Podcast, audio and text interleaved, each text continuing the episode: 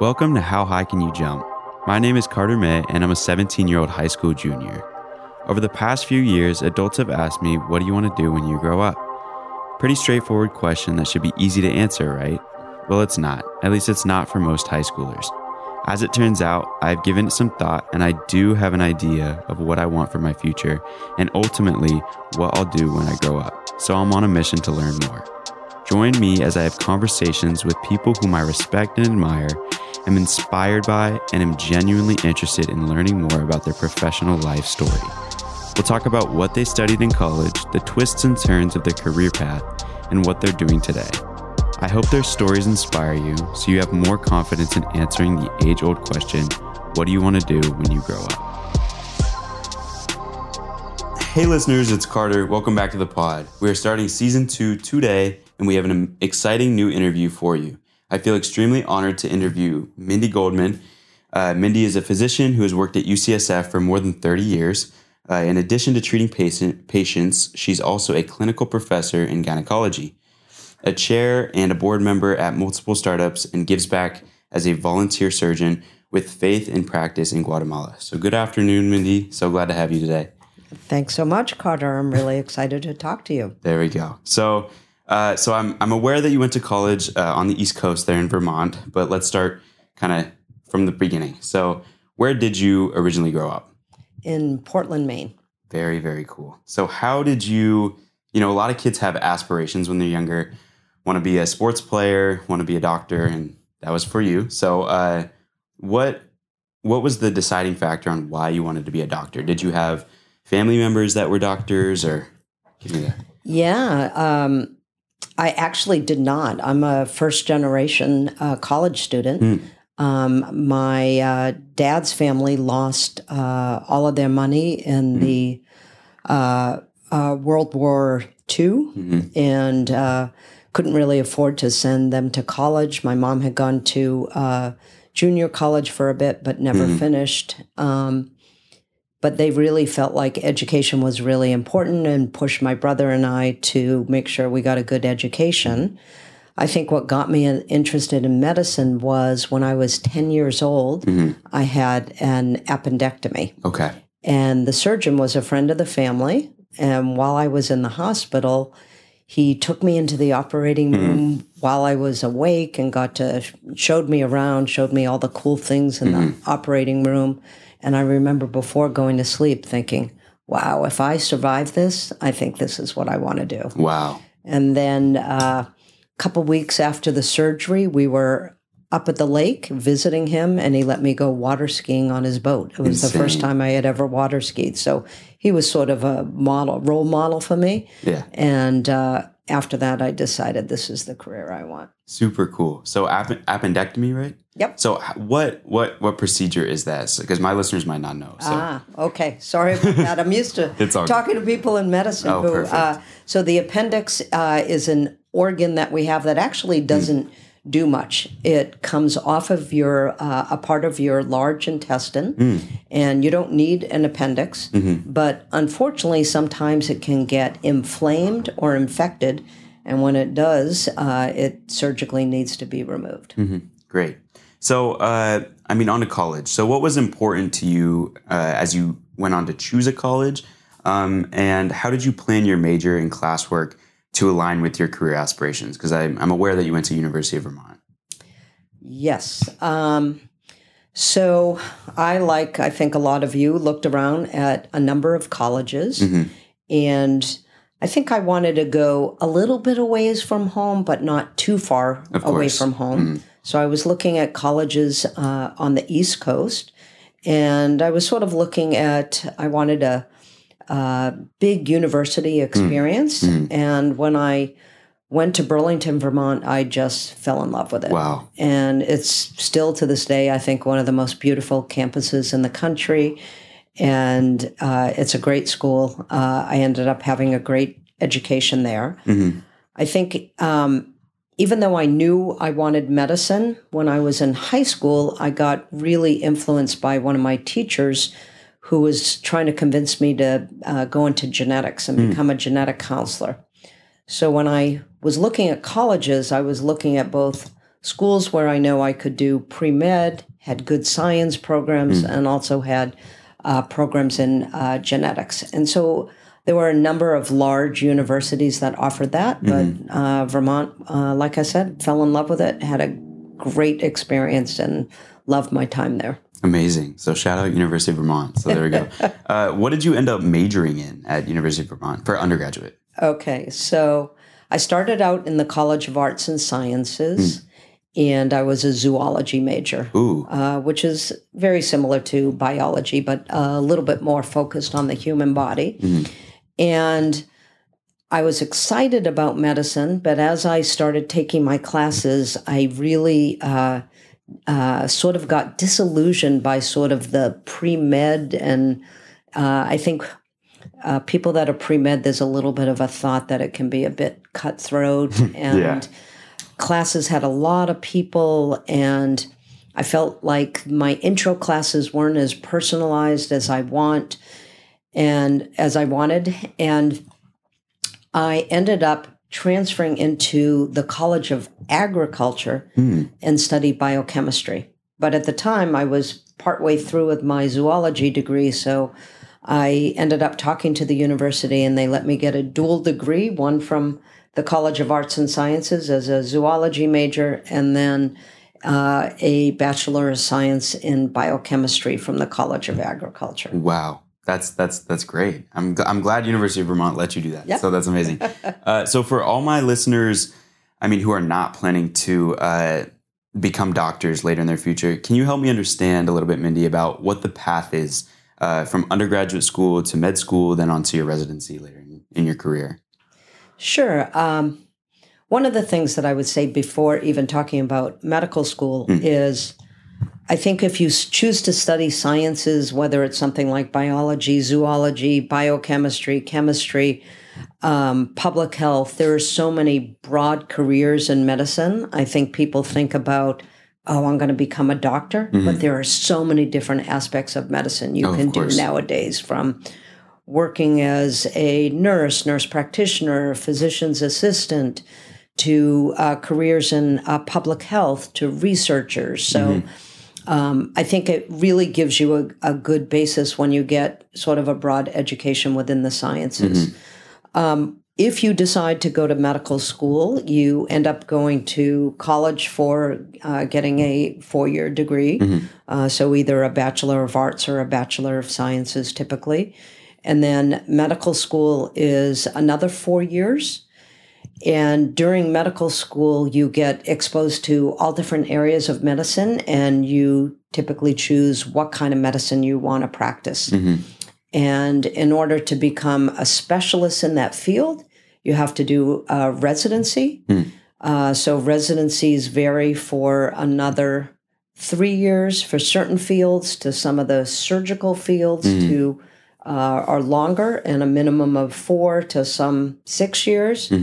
And then some people choose to sort of super specialize after that and will sometimes do a fellowship Wow. which can be another year to two years, uh, sometimes longer. Then so on, then it's on, a yeah. lot. So it's uh, really, um, it was my training was 12 years after high school. Wow. So it's a lot of years. You Very have to extensive, definitely huh? you have to uh, make sure it's something you want to do because Yeah. it is a big uh, both time commitment and I would say um, I like to think that a lot of people who end up in medicine do it because it's sort of they're calling, what they want to do, and it's not just a job; it's really a career for them. Yeah. I mean, just out of curiosity, how many how many hours or how many let's see, how many years total do you think you did in college and medical school all combined and the start of your residency?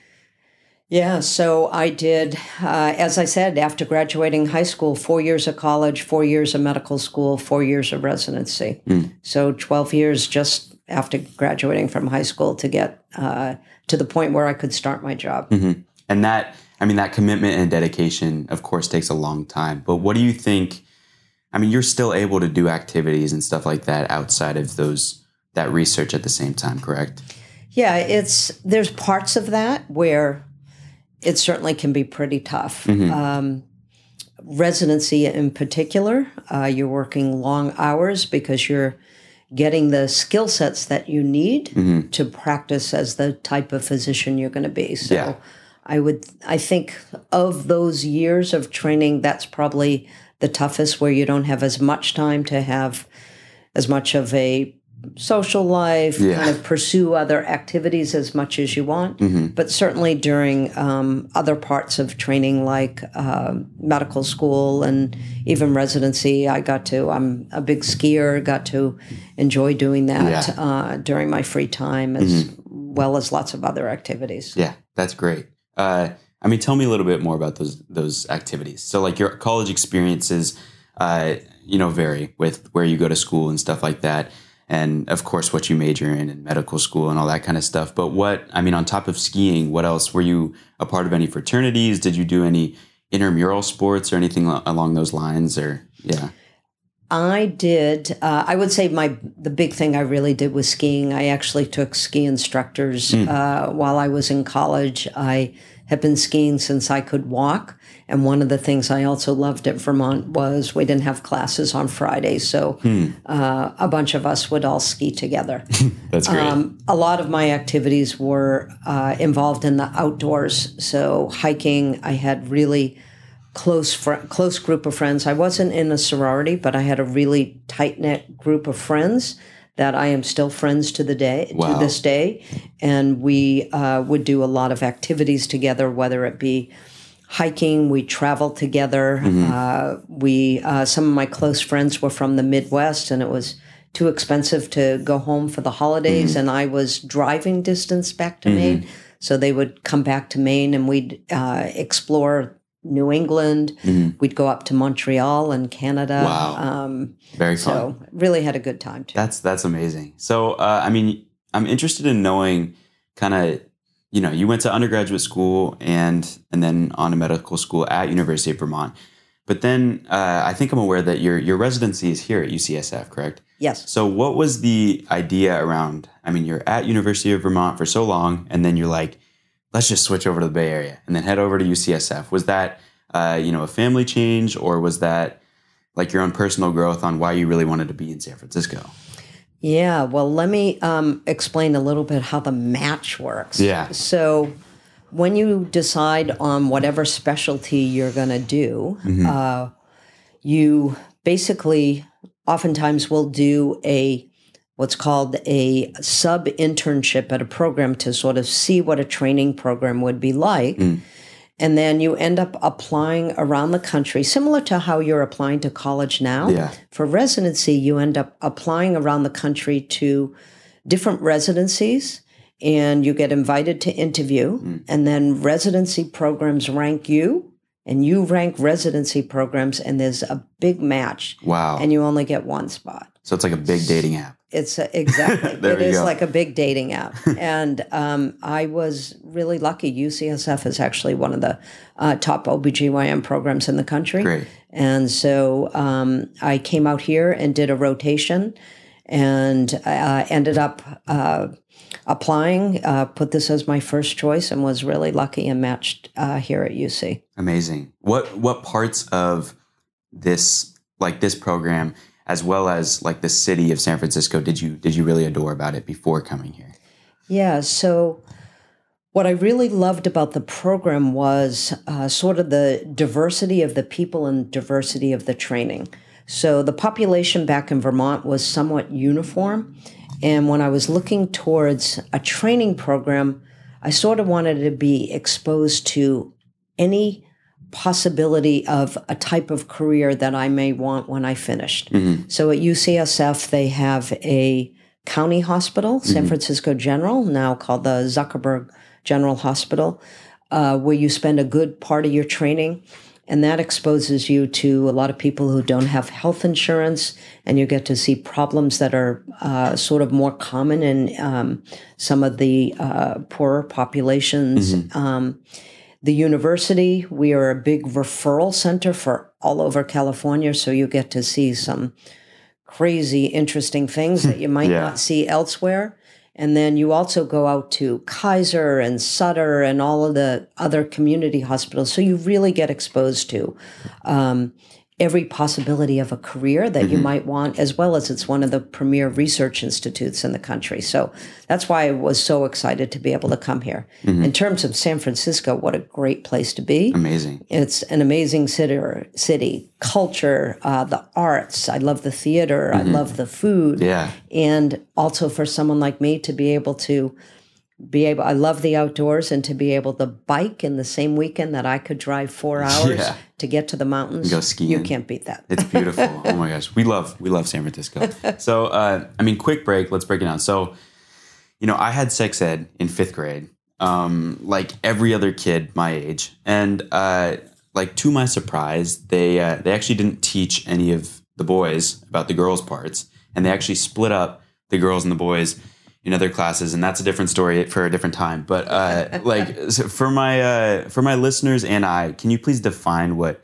gynecology and obstetrics is? Sure. See, I, I have a I even still have a issue pronouncing it. So here we go. No, it's, I think that's a great question. And I actually, when I did my OBGYN rotation, Of course. I didn't really understand what it was. Wow. So, um, obstetrics is uh, essentially caring for pregnant women. So, everything about uh, having babies. Gynecology is women's health care.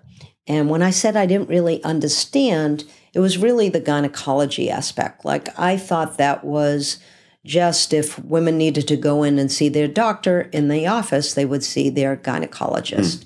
But what I didn't realize is OBGYN is actually a surgical field. Wow. Okay. So I think in medical school, some people get more attracted to fields that we say are more medically related, like pediatrics and primary care. And then some people get more attracted to surgical fields. And OBGYN combines a little bit of both because you get to do some uh, primary care in the office taking care of women, but you get to operate. So as gynecologists, you do surgeries like um, surgery on the uterus or the ovaries. So uh, there's both the medical and surgical parts of it, which are really, really intriguing. So that's sort of obstetrics and gynecology. I don't know if that explains it. There we go. Yeah, yeah. um, and then you know, in in preparation for this interview, uh, I read a little bit of a personal story, uh, one that's seems like it influenced you and why you wanted to specialize in this certain sector of of uh, healthcare. Um, in you know treating breast cancer sur- survivors uh, as well as at risk women.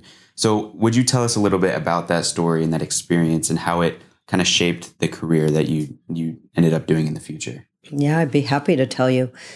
So I, um, when I started my career, uh, my interest really is around education. I love teaching medical students, residents. Uh, love giving lectures and learned that about me. I didn't. I didn't know what I would be good at or what I'd really like. Yeah. And I was probably on target to eventually be our residency director to help supervise our trainees. And then I got really influenced by my best friend getting breast cancer at a young age. Uh, and she died in a year and a half. And I actually went on leave of absence from my job to help take care of her at home Yeah. with her partner and her parents. And she died at home with us. And uh, while she was going through treatment, a, a few things happened. Um, one was she was a physician and was sort of Western trained like me, hmm. but she started doing a lot of things like acupuncture and Chinese herbs and started finding that it would give her the energy to work out hmm. and help to maintain her sort of positive outlook while going through treatment. Yeah. And at that time, we realized a lot of health insurance didn't cover that. Hmm. So while she was sick, her partner and I decided to start a nonprofit that we hoped to do with her. And after she passed, we did in her memory, which provided funding to breast cancer survivors to use for complementary care to improve quality of life. And I'm very proud of the fact that we kept that going for 20 years up until the pandemic Very strong. um, and um, gave uh, significant amounts of money to more than 2,000 women going through treatment. Mhm. And when I came back to work, I decided I wanted to shift my career. I can tell you exactly where I was And the moment it sort of came to me that you're supposed to shift and do more with cancer survivors. And um, I started talking to our breast care center and said, Hey, could I do a clinic there one day a week and learn a little bit about breast cancer care? Mm. Because as an OBGYN, that's not really a part of your training. Yeah. And at the time, this is in the two, early 2000s, one of the problems with our cancer center was they were seeing more and more patients because many people luckily were living with cancer so they were seeing more and more follow-up patients but they were having a tough time getting new patients in. And they, all of a sudden, I came along saying, Hey, I want to do more. And they ended up negotiating with the OBGYN department and brought me on board to do what was called follow up care, which was to sort of see healthy breast cancer survivors after they've been doing well for a period of time and just make sure they didn't have recurrence of disease and see how they're doing. Mm-hmm.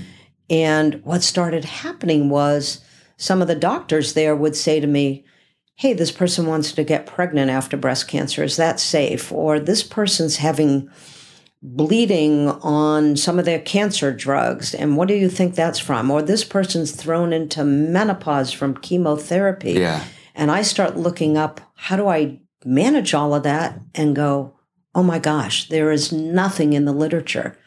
And fast forward over the next 20 years, mm-hmm. I feel very lucky that I've been able to sort of help develop a field that I think of as bridging breast oncology and gynecology and focusing on specific women's health issues for breast cancer survivors. So I've been able to work with the American College of OBGYN in writing some of their guidelines about how to care for patients. And I've been able to work with the National Comprehensive Cancer Network. Wow. And I chair a couple of their panels on menopause and sexual functioning to help provide guidelines nationally for mm-hmm. people doing this kind of work um, uh, so that cancer survivors can have a better quality of life. That's amazing. I mean, after that that experience, it must have really pushed you into that direction.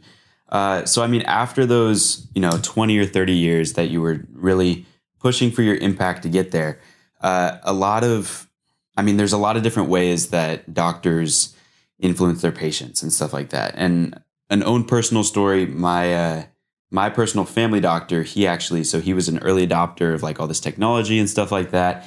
And uh, I mean, after also 30 years as a physician, he now works uh, as a you know like this chief medical officer at one of these medical information companies. And um, I mean, you're also making such a massive impact outside of your uh, private practice. Uh, you serve as a part time medical advisor for a few women uh, focused medical startups like Gabbi, Avestria, and uh, Madorra, and you still see patients somehow, um, which I think is amazing. Uh, so, run me down a little bit about the role as that advisor or chair member, or you know whatever the title is for that certain that certain organization. Sure. Uh, so I was your basic academic doc. Okay. And uh, like I said, my career has sort of been unique because I am an OBGYN by training, but I shifted and have started focusing more in cancer survivors at UCSF. I run what's called the Gynecology Center for Cancer Survivors and At-Risk Women. Mm. And my first kind of experience at a startup was this company called Madorra, mm. which there were a couple people who um, we're at Stanford doing what's called the bio design program, where you get to go to, you have to have a degree in something. You go to Stanford, you get exposed to all the faculty there in trying to develop some sort of product that could potentially parlay into a company. Mm. And somehow these people that were biomedical engineers, they were incredible, hmm. decided that they wanted to develop a medical device mm. that was a handheld ultrasound device wow. to treat vaginal dryness in mm. cancer survivors. Mm. And if you do a search online, that's a pretty narrow niche. And yeah. at some point, my name's going to come up. Wow. So while they were at Stanford, I was an unofficial advisor for them they then had success, formed a company. I've been with them ever since. But it was my first experience realizing it's really interesting to bring together smart people from all different fields yeah. for a common goal. Mm-hmm. So then over the years, I've had a couple other experiences, all kind of related to my expertise in the survivorship space um, in some startups. And finally, what happened was um, I, at UCSF, started getting frustrated that I really want to make a bigger impact. I can only see about 10 to 15 new patients a week. I'm saying the same things over and over again and really complicated visits. And I would love to scale what I do. Yeah. And finally, I had been involved in one menopause company that didn't make it, Mm-hmm. but I had the aha that a telehealth company may be a really perfect way to scale what I'm doing Of and have a yeah. bigger impact in survivorship. Yeah. And I uh, was approached by the founders of the company I'm at now called MIDI Health. Hmm. And they said, we think uh, both menopause is an unmet need and survivorship is an unmet need. Hmm. And I thought, oh my gosh, people are finally hearing what I've been saying. And so I uh, partially jumped ship from UCSF. Hmm. I'm still there part time, um, partly there because I want to help train the next generation. And UC let me start a fellowship, which is a combined breast surgery survivorship fellowship. So I'm I have my first fellow this year, and I'm running that. I see patients there a little bit, but I really jump ship, and I'm a full time employee at MIDI Health, where I uh, I'm their chief clinical officer, and I supervise our care. And hopefully, in this next year, I'm going to be launching, helping launch a cancer survivorship platform nationally. That's absolutely amazing. I think the idea on scaling, you know, to the next generation is what we need, and what we need in, in truthfully, truthfully, a lot of different industries. So I think that's that's beautiful what you've done. And you know, uh, in addition to all the great work that you've done, and I mean, MIDI Health, all these different startups, UCSF, you still find time to do volunteer work, which I think is beautiful, and we need more people like you in the world. So tell me a little bit about your, you know, volunteer, being a volunteer surgeon with, uh, just in particular, faith in uh, faith in practice in Guatemala, which I think you do right one once a year. Uh, I have done it for uh, 10 years. Wow. Although I haven't gone back, I need a new team to go back with. I haven't gone back since COVID. Yeah, So that's on you, uh, viewers. So there we go. That's yes, that, that's uh, one of the most fulfilling things that I feel Hmm. honored to get to do. To Mm-hmm. to be able to use the skill sets you have to give back is such a privilege. Yeah. And I was approached uh, by a nurse that I was taking care of, and we had worked together. And she had started going on this medical mission. They have both a medical mission and a surgical mission to Guatemala in 2010. I think she approached me, and they were looking for another gynecologist to go. Wow. And I went for the first time that year. And as I've told many people since, once you go once, you get hooked. Yeah. And it really brings you back to the basics of why you went into medicine to help people.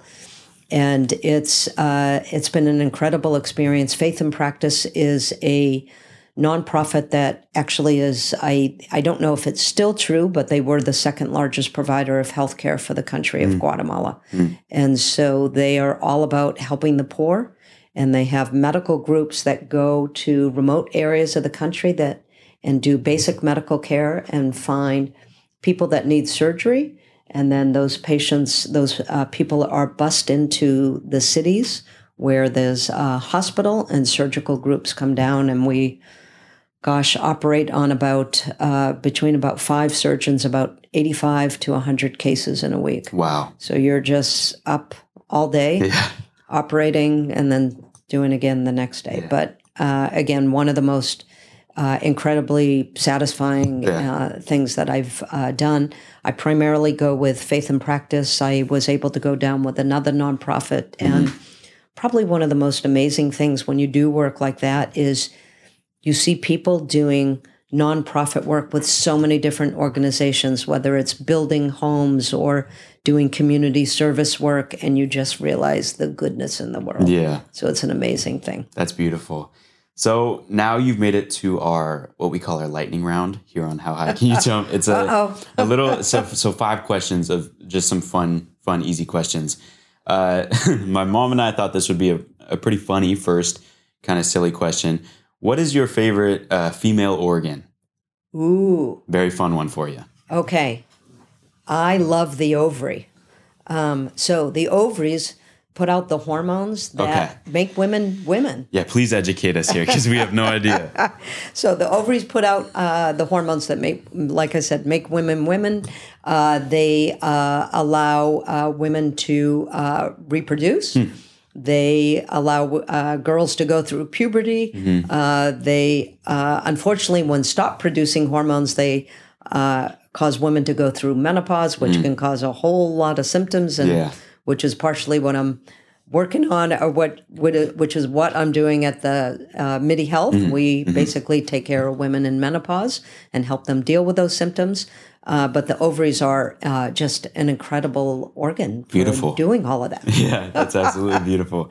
Uh, and No one's ever asked me that. Yeah. well, there we go. First for everything. So, I mean, you're very busy once again, very, very busy. Uh, with the little free time that you have, what what do you love to do? You've you've said skiing, you've said outdoor activities, but Yep.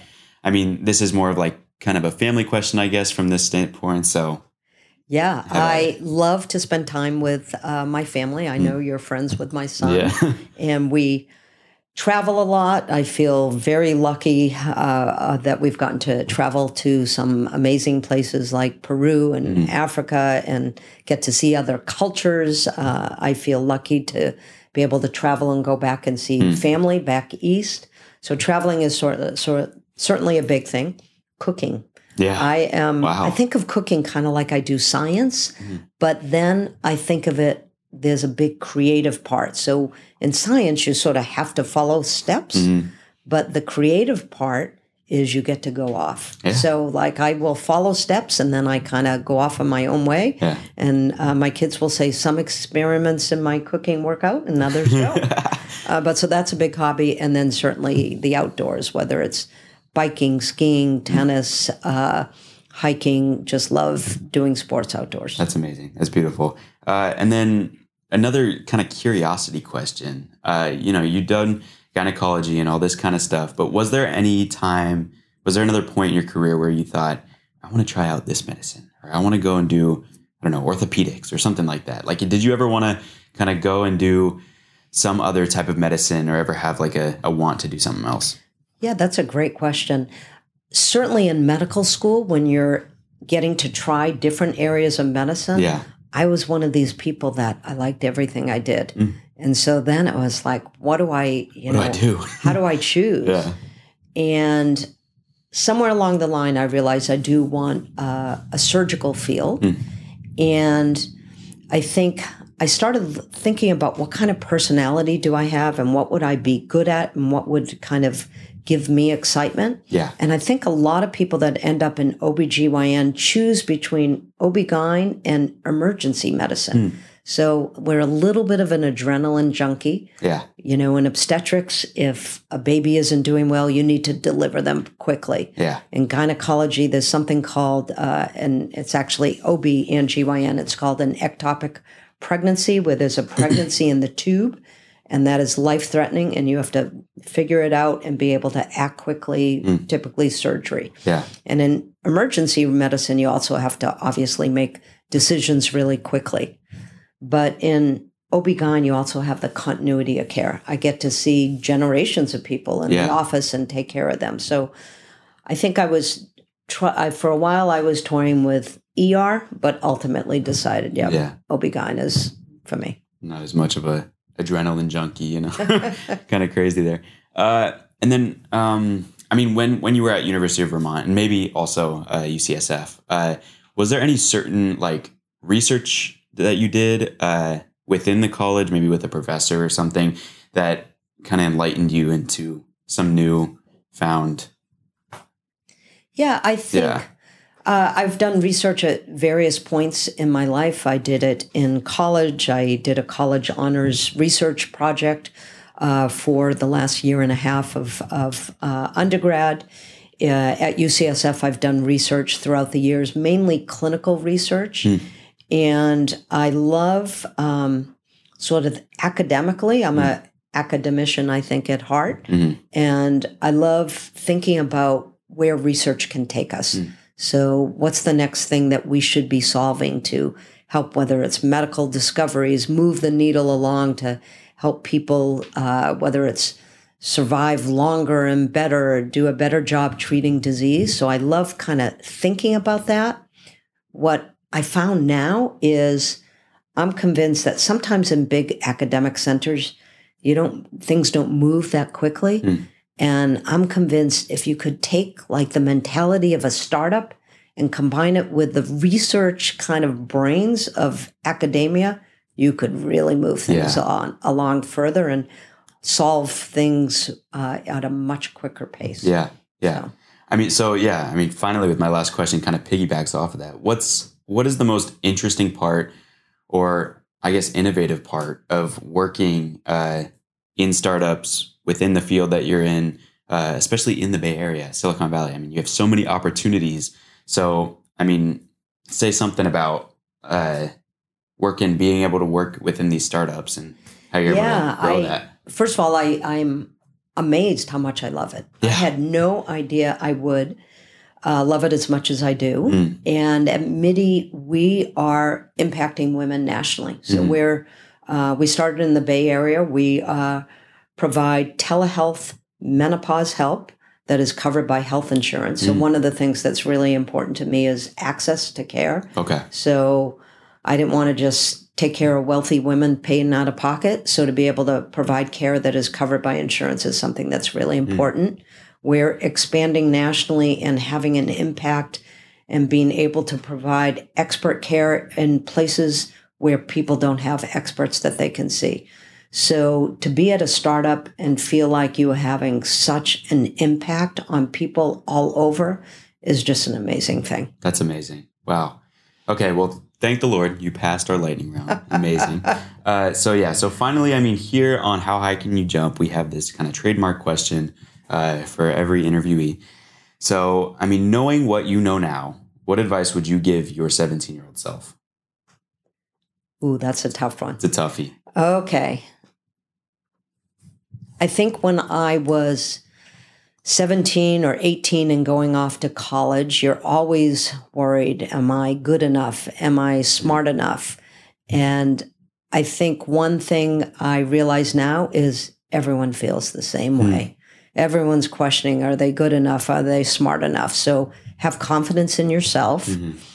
I think experiment and take chances, like try different interests. If you have this thought, I want to learn about this, do it. You know, there's only so many times in your life where you're not on that kind of work track. And so if you have the opportunity to do something just because it interests you, go for it. Be curious. Yeah, be curious, be experimental, like, uh, you know, be uh, intellectually curious about lots and lots of different things. So, experiment, go for it, um, try different things. And the other thing is, I think, know you can do anything. Mm. If you work hard enough, you put your mind to it, I think you can do what you want. There we go. That's amazing advice. Thank you so much. So that's the pod.